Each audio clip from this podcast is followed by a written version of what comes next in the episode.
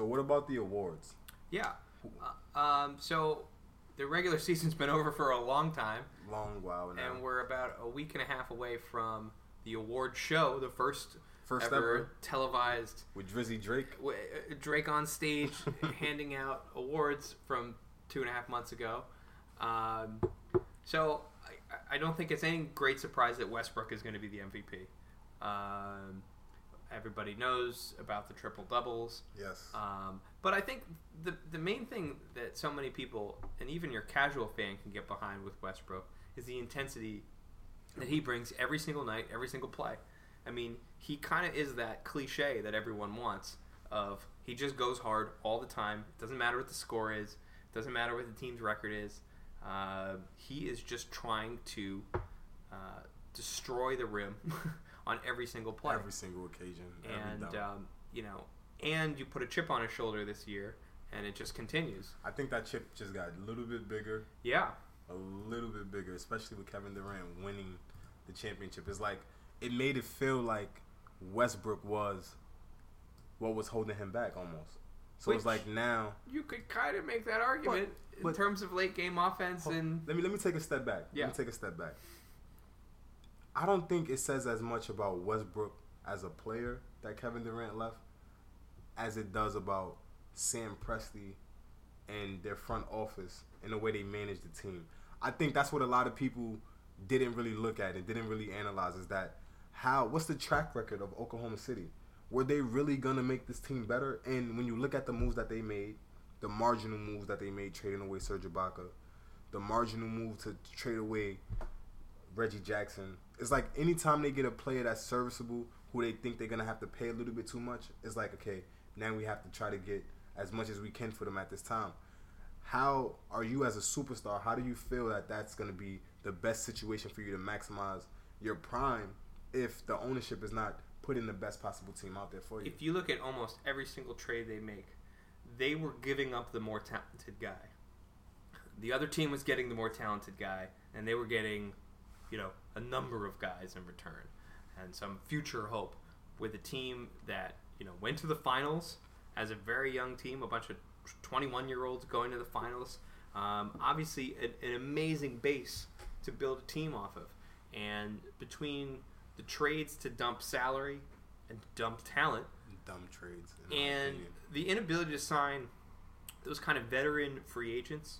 I mean, I always go back to the example of uh, two, three years ago, Paul Pierce and Vince Carter were both available. Paul Pierce went to Washington and sort of like wasted a good a good year. good year for him, you know, basketball wise.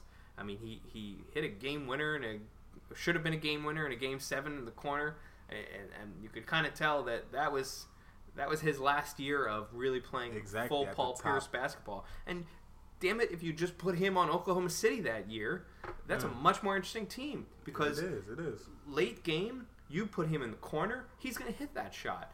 Um, now you have to guard all those guys one on one, and you know, in, instead of having Roberson out there that makes the defense give an easy decision. Yes, please shoot the corner three, Please Roberson. shoot the three. Right? If you have Paul Pierce out there, um, and, and same thing with Vince It Carter. Changes everything. Vince Carter is more or less became the same kind of player at that point in his career, He has. who could shoot the ball really, really well Tremendous. very clutch. Um, you know, true professional in in just he's going to be there. He's going to be ready. Um, you know, these guys were available, and when you have two of the best players in the league, um, and you're already clearly a playoff team, that should be an easy selling point to make to free agents. You should easily be able to say, "Look, sacrifice a little bit and come here." Um, and the, the fact that they were unable to do that, I mean, it really falls on management. Um, and we were talking about this earlier because um, Scott Brooks gets a lot of A lot uh, of flack. a lot of flack for the late game offense and substitution patterns and stuff like that. But you know, uh, so much of that is the front office not filling those holes on this on the roster and not giving them the kind of talent that you know just makes it easier to plug in different guys in the lineup. It does. I mean, because when I look at it, or like when you hear the tone about Sam Presti, great GM. I mean, he comes from that San Antonio tree. So, I mean, you know the smarts, the savvy has to be there. But the way he's managed Oklahoma City over the last couple of years has been truly disappointing. I feel like Oklahoma City could have had they could have had the team that the Warriors have now. Yeah. When you look at they could have had Reggie Jackson coming off the bench, which probably wouldn't be feasible at the contract he want. With a Cameron Payne, who if he didn't get hurt this year, I think he would have had a great season.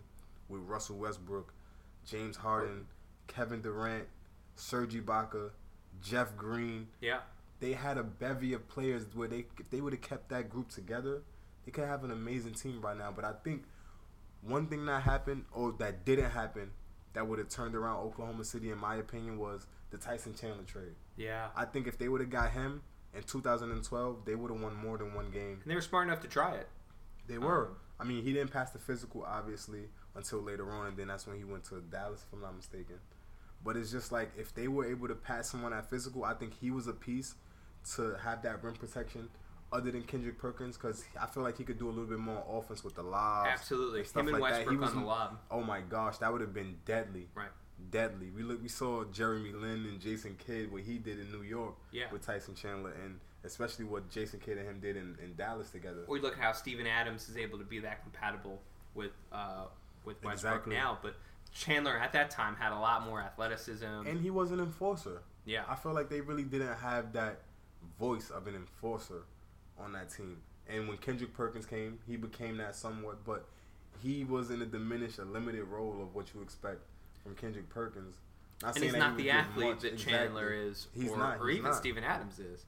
Um, so yeah, I, there were there were so many missed opportunities for Oklahoma City, and um, you know, there's so much talk about the Westbrook versus Durant thing, but you know, I think maybe the the right way to, to color it is a well-run team versus a team that isn't run well.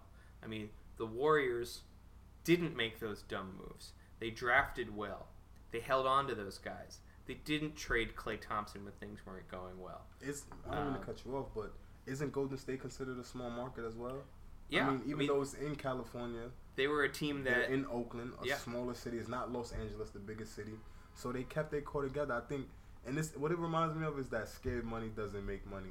And it's like if you're gonna hold back and say, okay, we can't pay the luxury tax for our great players, then it's like you don't want to win championships. You don't want to keep them here. You don't really care about your fan base the way you say you do. You know, it's, it's just small things that can help you to win a chip. It's just like I don't feel like Oklahoma City was doing those things. and it's such a crime because they drafted so well. They did. I mean, it's They hard to think of a better record of drafting talent and amassing that all in one unit and having them all at the same time. I mean, it's um, it, it, it's just such a missed opportunity. And you look at a team like Golden State, and you know they were able to get Iguodala. They were able to get Shaun Livingston. Uh, nobody wanted Shaun Livingston. You know, uh, teams were not taking a chance on him. I mean, the season that he had with Brooklyn right before he went to um, Golden State, it was like, wait, whoa, maybe he's back because he played really well for them. Service, He's real solid. He was, and so when you looked at, I guess Oklahoma, Oklahoma City, I keep calling them that. I guess the Warriors, they saw that in Shaun Livingston and said we can make him a great piece. When we look at what he did in Game One, was it 2015 Finals where he scored 20 points? Yeah, in the he first won that game. He basically won a game by himself. It's like how many role players are actually going to win a game by themselves in the finals? You only get that few and far between. It's always the superstars who come through, and so, but all of that, I think that makes the case for Russell Westbrook, and and how he has to be the MVP of the season because of all the non moves and the bad moves that Oklahoma City has done, and what he's still able to accomplish. And it's just the pure fact that it's a triple double. Like everybody want to look at the numbers. Oh, the record. You can't win the MVP with having less than 50 wins. Who cares? This man did something that I don't think anybody's gonna do again. Like LeBron James didn't do it, who was the triple double machine. To average a triple double for a whole season and you're scoring more than 30 points, like there's no other player who's up for the MVP award who scored more than 30 points. And I don't think their their record really should be as much of a negative as people think it is. Because find me one person that thinks that they underachieved based on wins and losses. When that season started, I did not think that they would uh, be a guaranteed playoff team, right? I didn't think they'd be matched Fighting up for the AFC right, with maybe Sacramento and teams like that. right. Um, the- I think they massively overachieved They did. given the talent they had, and uh, obviously that's entirely Russell Westbrook. I mean, when you look at the playoff series that they played, it's like you saw exactly because the playoffs is where you make your money, and there was really nobody else from Oklahoma City who was basically contributing for them games. They just didn't have enough. They didn't, and so it was like just off the effort that Westbrook gave, putting people in certain positions, passing the ball at certain times, saying, you know what, I'm gonna put it all on my shoulders at this time. I think just that, even though you're not supposed to factor the playoffs into the MVP race because it is a regular season award, but I just think it showed you how less he was like how, How little he had to work with. exactly. There we go. Like he he didn't have much, and everybody else had better players. If you look at what James Harden had, Absolutely. he had Perfect team for him. Exactly. He had better players on his team. Eric Gordon, Ryan Anderson, Lou Williams, all these players who can shoot shots. Ariza.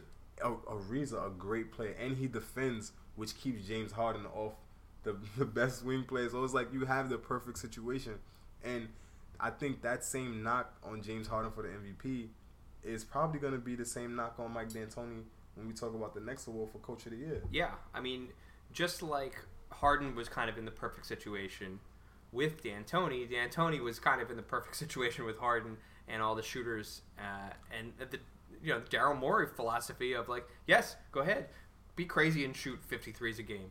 Um, so you know, you could say that D'Antoni was coach of the year because of the record that they put together, but all he did is what he always does. And you know, I, I think that team was perfectly suited for him.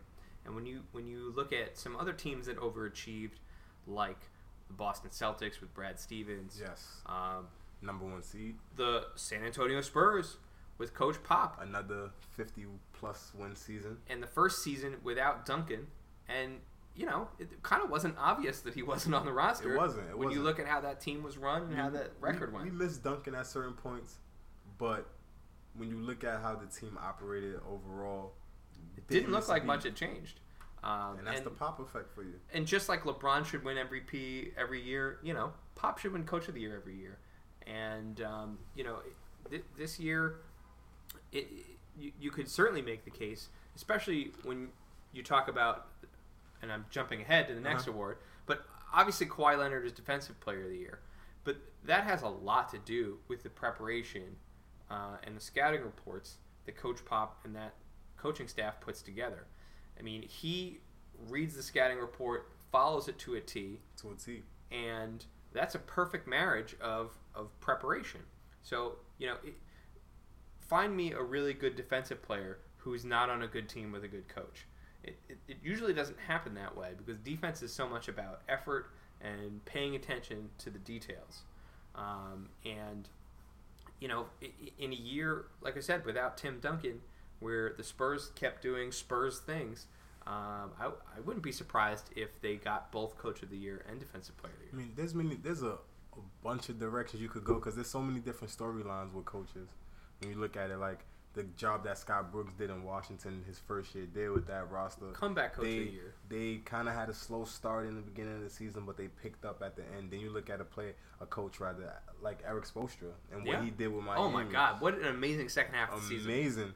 If Dion Waiters didn't doesn't get hurt down the stretch, I think they're, They're fighting make the playoffs. Chicago Yeah. for that eighth seed. Yeah. When you look at the job that Jason Kidd did with that young roster, even losing Absolutely. Jabari Parker. Very So there's there's so many ways you can go with the coach of the year, but for me, honestly, I think the coach of the year goes to Brad Stevens to win number one seed in the West, something that East. no, thank you in the East, something that nobody expected you to do. I think that gives you the coach of the year right there. Like the narrative of the whole season was Cavs are gonna take the East. Cavs are gonna take the East, and for you to get the number one seed and say, okay, well we're here. We're not playing for next year. Even we got the Nets pick. We're not playing for the for the lottery. We want to win now. We want to Yeah. make our claim now. Maximize. Get this experience now, so that when next year comes and we have these more experienced players, and then we get maybe a rookie or two, or maybe a free agent to come over, we can actually compete. But I think just from an X's and O's standpoint, the way Brad Stevens puts his team in the right position, regardless of whether it's the first unit or the second unit, Coming I out of a timeout. Exactly. His out of bounds plays, I think he's only second or third rather in out of bounds plays the Pop and Steve Kerr, if you ask me. So I I, I would give it to Brad Stevens because he's an up and coming coach on an up and coming team who overachieved, and Yep. I don't think anybody else really did anything as far as seeding wise or as far as coaching is concerned from a coaching standpoint to make their team better than him. And just like where a team gets the number one seed and you can make the case for MVP in that sense, it's pretty hard to not make the case for coach of the year for a team that makes the number one seed. Exactly, exactly.